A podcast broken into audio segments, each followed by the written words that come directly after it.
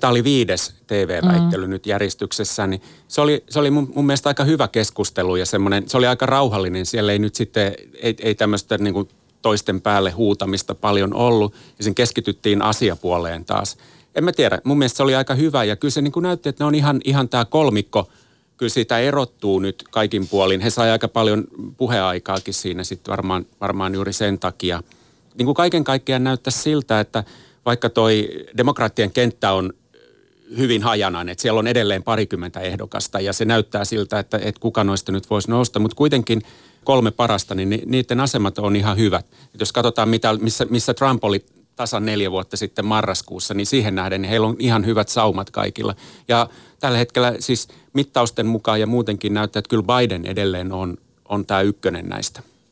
Nämä 3 ehdokasta, Warren, Biden, Sanders, heidän välillään erilaisia, mitkä nyt sanotaan, niin pistekalluppeja lasketaan, että kuinka monta pistettä jonkin on edellä suhteessa Trumpiin tietyissä osavaltioissa, mutta onko näissä kysymys nyt siitä, että kuka olisi tavallaan demokraateista paras ylipäätään johtamaan maailman vaikutusvaltaisimmaksi ihmiseksi vai paras Trumpia vastaan? Paras Trumpia vastaan on se. Ja, ja tässä laskelmassa niin kyllä ihan selkeästi tällä hetkellä Biden on se.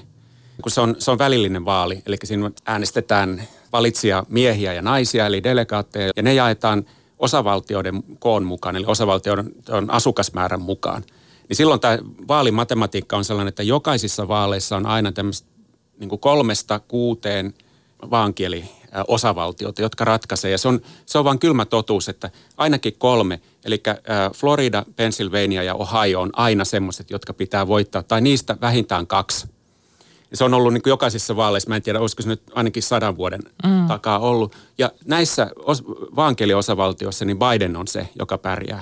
Toinen on, Biden voi viedä takaisin demokraateille sen äänestäjäkunnan, jonka Trump vei 4 vuotta sitten, eli valkoisen työväenluokan ja pikkukaupunkien Amerikan.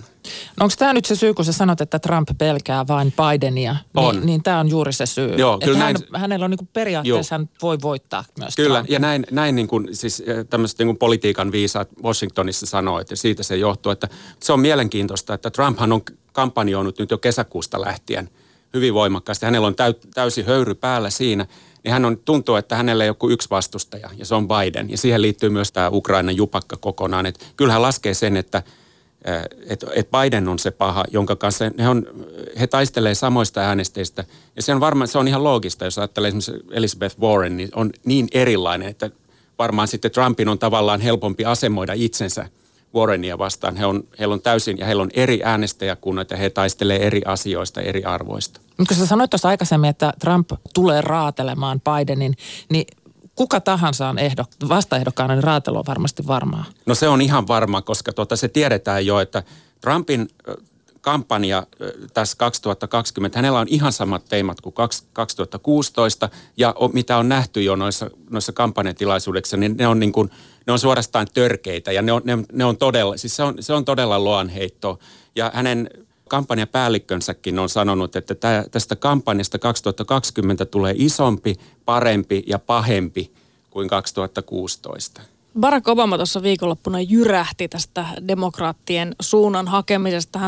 Hän sanoi jotakuinkin sinne päin, että kandeissa ehkä hakea vähän sellaista maltillisempaa linjaa, että liian vasemmalla olevat mielipiteet eivät vie meitä mihinkään, mikä sitten aiheutti aivan niin kuin todella suuren kritiikin häntä kohtaan, koska hänen omat vaalikampanjansa nyt olivat silloin aikoinaan ehkä hieman enemmän siellä vasemmalla. Nyt hän sitten tavallaan tekee tilaa siihen keskelle ja tätä luettiin vähän niin kuin ikään kuin kurlinkentän lakaisemisena juuri Bidenille, koska Biden on kuitenkin näistä se maltillisin ehdokas. Kyllä, joo. Näin mäkin sen arvioisin. Voisiko tämä lukea nyt niin kuin ikään kuin, että Obama tavallaan tässä nyt vähän ottaa niin kuin jälleen kerran käsikynkkää Bidenin kanssa? Ja varmaankin, joo. Että tavallaan kun hän on pysytellyt tuolla niin kuin taustalla tähän asti, että Bidenhan oli siis Obaman varapresidentti ja hän on niin kuin parhaat kaverit, varmaan näin. Mutta siis kyllä se totta myös on, että nämä demokraattiehdokkaat, kun eilen tässä viime yönäkin kun kuuntelin, niin kyllähän niin kuin demokraatit on menneet tosi paljon vasemmalle. Siis koko puolue on mennyt ylipäätään niin viimeisen 10 vuoden aikana niin vasemmalle ja sitten kyllä nämä niin kuin kaiken kaikkiaan niin hyvin radikaaleja ehdokkaita on. Ja siis amerikkalaisittain hyvin vasemmistolaisia, just Elizabeth Warren ja oikeastaan kaikki muut kuin Biden. Ja kun siellä kuullaan tämmöisiä asioita, kun ihan pokkana puhutaan, niin kuin presidenttiehdokkaat puhuu niin kuin suurten yhtiöiden valtiollistamisesta tai niin kuin ilmainen terveydenhoito tai opintolainojen anteeksi antamisesta, niin ne on kyllä todella radikaaleja Amerikassa. Yle Puhe. Puhutaan sitten niistä muista ehdokkaista, joita tässä on ollut esillä. Siis aloitetaan herkullisimmasta, eli Hillary Clintonista. Tässäkin studiossa viimeksi viikko sitten spekuloitu sillä, että entä jos hän sittenkin lähtee demokraattien ehdokkaaksi, kun hän nyt on kiertänyt ja it looks like a campaign, it sounds like a campaign, but it's not a campaign, not yet. Mitä Mika Hentunen Hillary Clintonin lähtö presidenttikisaan tarkoittaisi? No kyllähän se muuttaisi ton ihan kokonaan ton kuvion. Se pistäisi pakan sekaisin demokraateilla ihan totaalisesti. Mä en tiedä, mikä niin kuin Clintonin suosio oikeasti on tällä hetkellä. Ja tässä itse asiassa mä niin kuin kysyin asiasta paremmin tuntevalta tuttavaltani toimittajalta ihan vaan niin eilen meilaili hänelle, että mitä luulet, että voisiko tämä olla. Hän sanoi, että kyse oli hyvin skeptinen, että en usko, että lähtee enää mukaan. Mutta toisaalta nämä puheet oli kyllä hyvin erikoisia viime viikolla. Että tavallaan tuommoinen vihjailu taas, että en sano koskaan ei.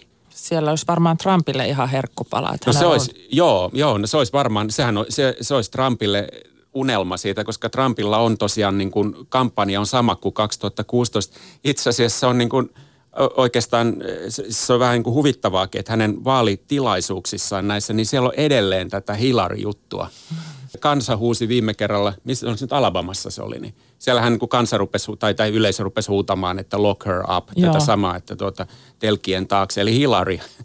Että sehän olisi niin kuin Trumpille kuin tilaustyö. Entä sitten muut vahvat naiset? Viihdeimperiumin omistaja Oprah Winfrey, joka on poliittisesti aktiivinen, hänellä on rahaa, mutta kiinnostus tuntuu puuttuvan. Hän sanoi siis jo viime vuonna jossain tilaisuudessa, kun häneltä kysyttiin tätä, että hänellä ei ole tarvittavaa DNAta tähän, niin hän on siis ollut vahvasti esillä, ja samoin sitten ex-presidentin puoliso Michelle Obama, joka on sanonut, että häntä ei kiinnosta. Niin mistä johtuu se, että nämä ei kiinnosta nimet nousee toistuvasti esille?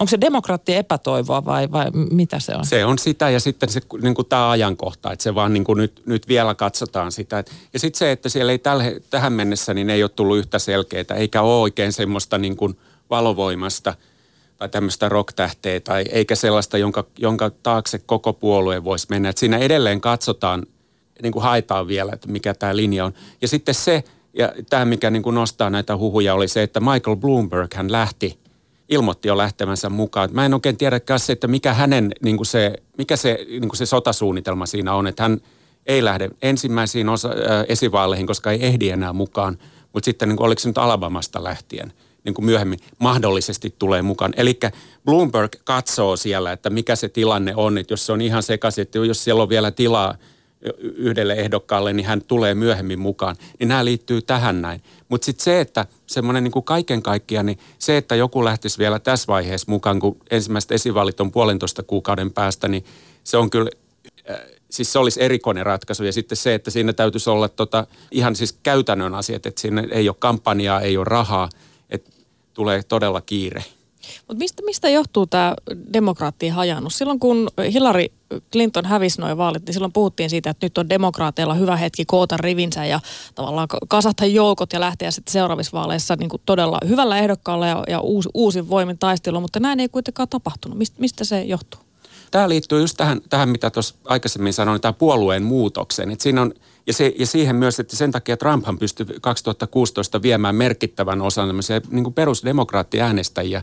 Eli juuri sen valkoisen työväenluokan niin kuin sieltä pois puolueesta. Et se on sillä lailla hajattu, ja se liittyy tähän puolueen kehitykseen, että puolue on mennyt selkeästi vasemmalle, ja sitten siitä on tullut suurkaupunkien puolue. Ja sitten hyvin pitkälle myös mustien puolue. Tavallaan se on niin kuin klikkiytynyt, ja se on niin pitkän kehityksen tulosta. Jos vielä palaa tuohon Bloombergiin, niin minkälainen kannatus hänellä, hän siis odottaa ihan selkeästi semmoista hetkeä, joo, että hän voi tulla, että mä tulen ja pelastan tämän, joo, demokraattipuolueen ja lähden ehdokkaaksi. Niin minkälainen kannatus hänellä on siellä demokraattipuolueen sisällä? En tiedä, se on niin kuin kysymysmerkki, että ilmeisesti on, mutta ei mikään suuri. Ei siitä kauheasti niin kuin iloittu siellä tästä hänen ilmoituksesta, että hän olisi tulossa mukaan. Ei se niin kuin aiheuttanut minkäänlaista mitään hurraa huutoja, mutta kyllähän ilmeisesti riittävästi on, että pystyy lähteä. Siinä olisi taas liikemies, joka lähtisi politiikkaan. Se on, ja sitten siinä on se, että hänellä on ilmeisesti niin kuin omasta takaa rahaa laittaa siihen peliin.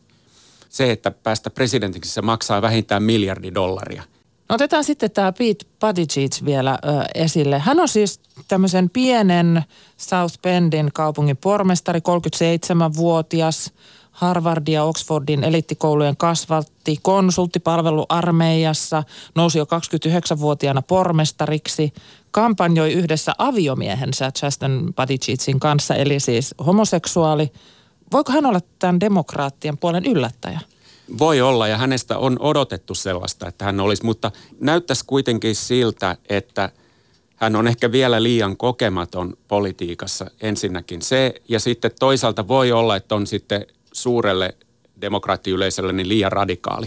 Mutta vähän tämmöinen nimi mieleen tyyppinen. Kyllä, ja voi olla, että on tulevaisuuden nimi sitten seuraavissa vaaleissa. Yle Puhe.